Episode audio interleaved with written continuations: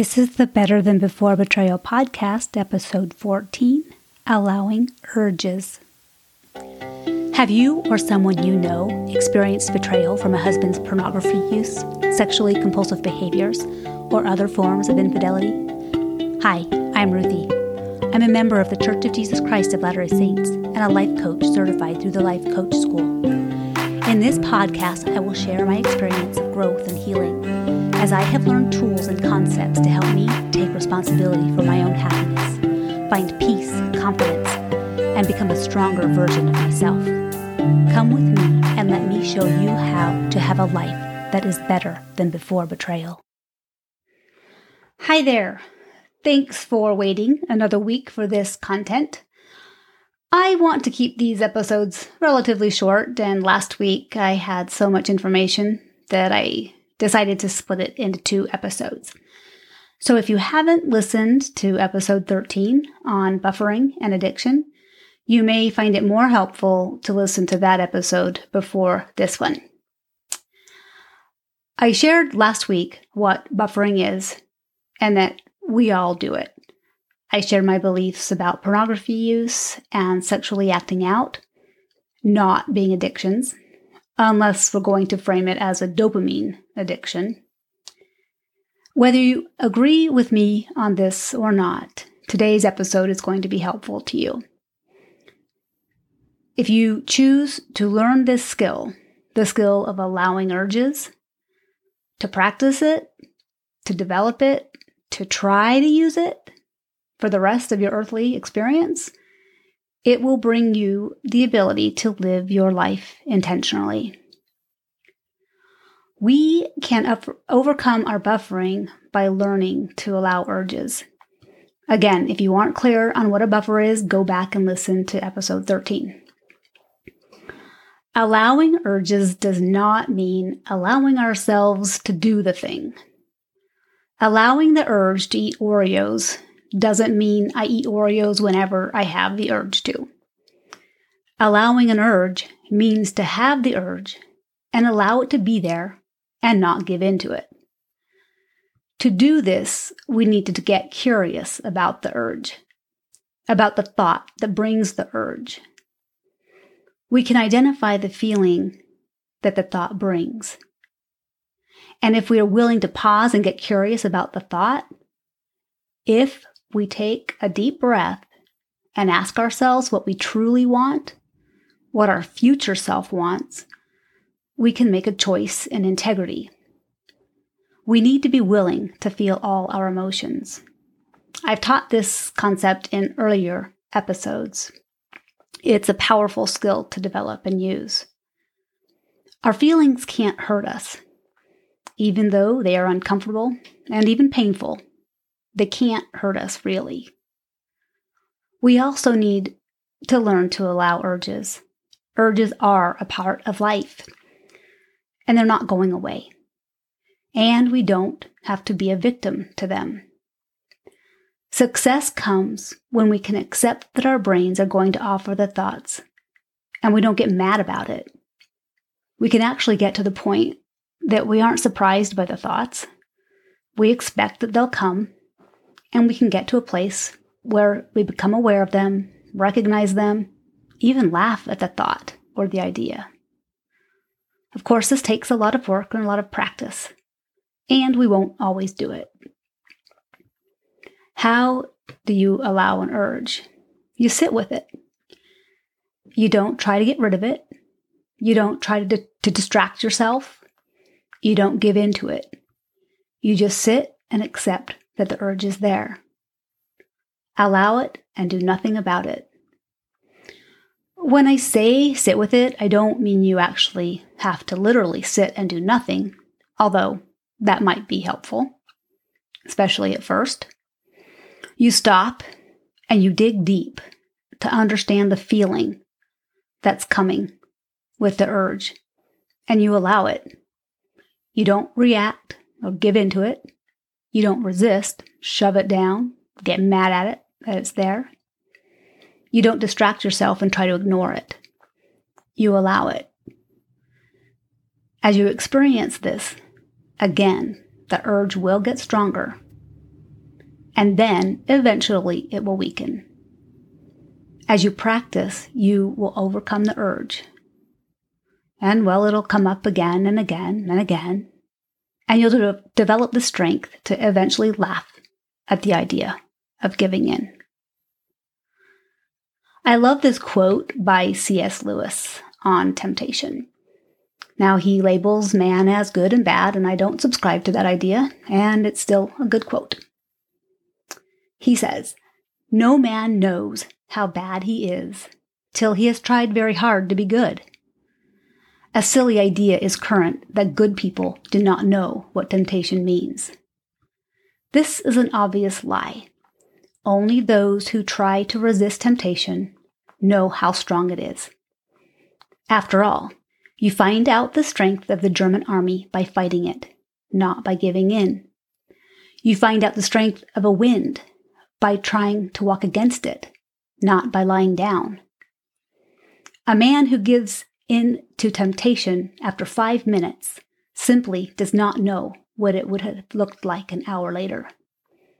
That is why bad people, in one sense, know very little about badness. They have lived a life sheltered by always giving in. We never find out the strength of the evil impulse inside us until we try to fight it. And Christ, because he was the only man who never yielded to temptation, is also the only man who knows to the full what temptation means, the only complete realist. End quote. So we will face temptations for as long as we are here on this earth. I think it's worth our time to practice not giving in to them. An urge is going to get stronger before it goes away. This can be a discouraging idea. You have to be committed to allowing the urge and not giving in because your reason is powerful. I think that fasting is an excellent practice for allowing urges. Fasting is meant to strengthen our spirits over our bodies and over our minds.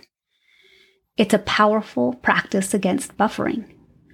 It builds self control and discipline and competence. I just love how God's principles bless our lives in so many ways. Something else that I've been considering as I've been thinking about this topic there's this idea in the minds of many church members. In the book of Alma, in chapter 3, we read that we will not be tempted more than we can bear. Some claim that their temptations are obviously more than they can bear. This promise is a conditional one. If we look in the verse, it reads, But that ye would humble yourselves before the Lord and call on his holy name, and watch and pray continually, that ye may be, not be tempted above that which ye can bear. It's like an if then promise. If you do these things that I ask, then you have this promise. We all tend to think that our temptations and trials are greater than we can bear. Of course we do. In 3 Nephi 18:18, Christ tells us that we must watch and pray always, lest ye enter into temptation.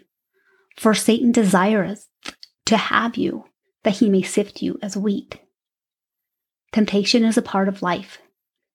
When we enter in to temptation, we need skills to help us out. I believe that the answer to recovery and healing is not to just get more spiritual. I know that my husband has prayed and asked for this trial to be taken from him. Has your husband done this? Christ is our Savior. He can take away our sins when we repent. Forsaking is a part of that repentance. Skills are needed to forsake. This means getting to the root of the problem facing the emotions we don't want to feel, processing all the pain and discomfort instead of shoving it down, instead of buffering. This strengthens our ability to allow the urge to be there and not give into it because it will continue to return. Discomfort is a part of life. Satan's not going to stop, so we need to have the skills to withstand his temptations. In the October 2022 conference, Elder Jorge F. Zeballos taught this concept. He speaks of anti seismic buildings and how they're not a thing. Earthquakes will happen. What is possible is to build earthquake resistant buildings. These buildings will sustain some damage in an earthquake, but they will stay standing. The damage will be minimal. He references Alma 13:28 that I mentioned earlier, to watch and pray continually. These are ways of becoming temptation resistant or sin resistant. To give no heed to the temptation that comes. As temptations come, we can face them. Allow the urge and not give in to it. To give no heed to it.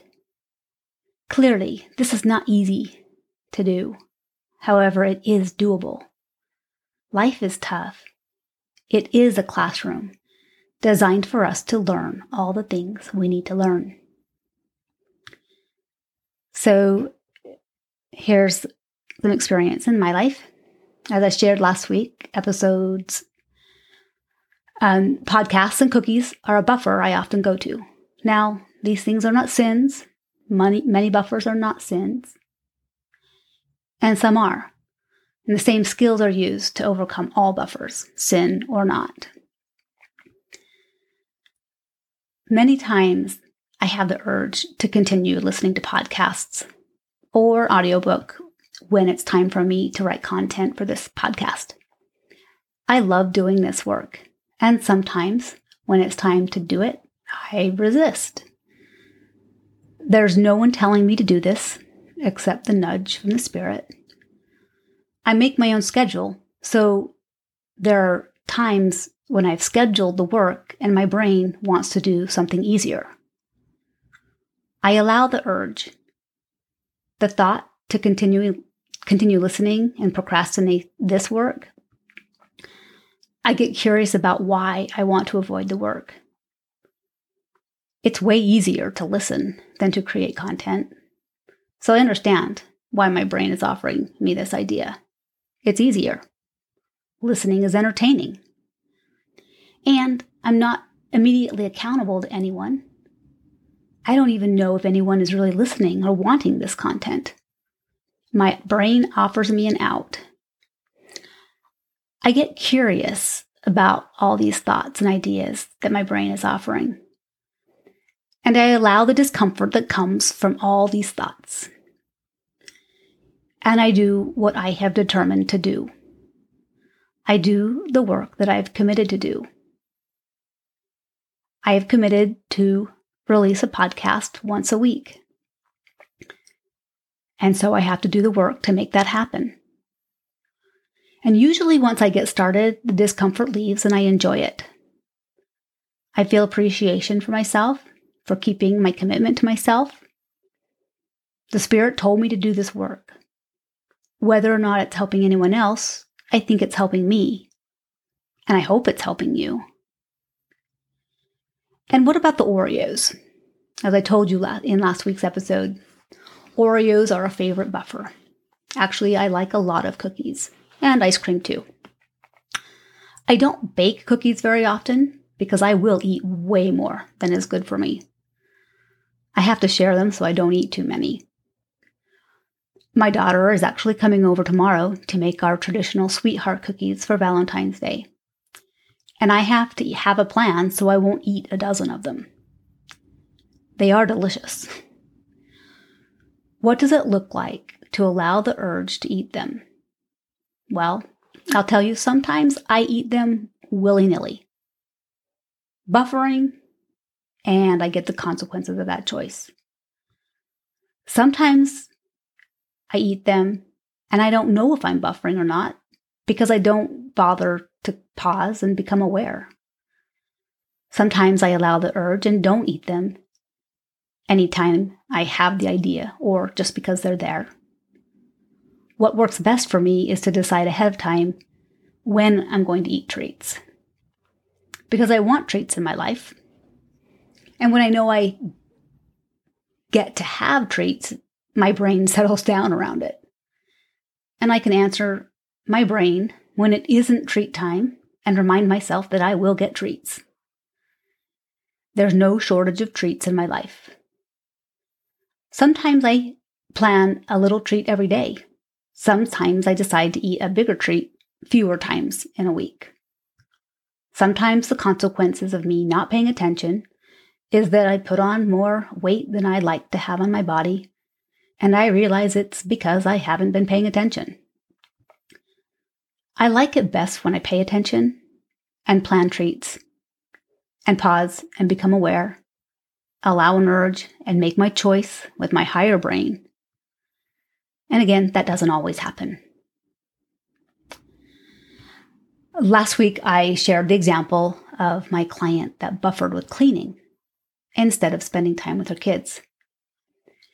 In that situation, when she faced the choice of how to spend her time, she could feel the pull of wanting to clean. Let me just do this one more thing, and then this one next thing. She has to stop. She has to stop herself and realize that what she really values over a clean house is time with her kids. Well, she values both of them. That's why it can be so challenging. She has to allow the urge to clean, then make the choice to do what is more important to her. And that would be her allowing the urge to buffer with cleaning but then spending the time with her kids instead. What is your buffer of choice? Do you spend more time on social media than you'd like to admit? Does shopping give you a dopamine hit? And you find yourself with stuff you don't need? Does it create, create a problem with your bank account? Do you like cookies and podcasts like me? Like I said before, these things aren't bad. They can get in the way of the life we want to live. Allowing urges helps us to live our life intentionally. It gives us the life of our choosing. It just makes our life better. Again, allowing urges, not buffering, it's not easy. And if you will practice it and do the work, you will have a better life. Again, the life of your choosing. Thanks for listening today and I will talk to you next week. Thank you for joining me. I hope that what I have shared today is helpful and hope filled for you. If you know someone that would find this podcast helpful, please share it. If you are ready for one on one coaching to help you take responsibility for your own happiness, to find growth and healing from what you have experienced, please go to betterthanbeforebetrayal.com and schedule a free session to find out how I can help you on your journey. I'd love to talk to you.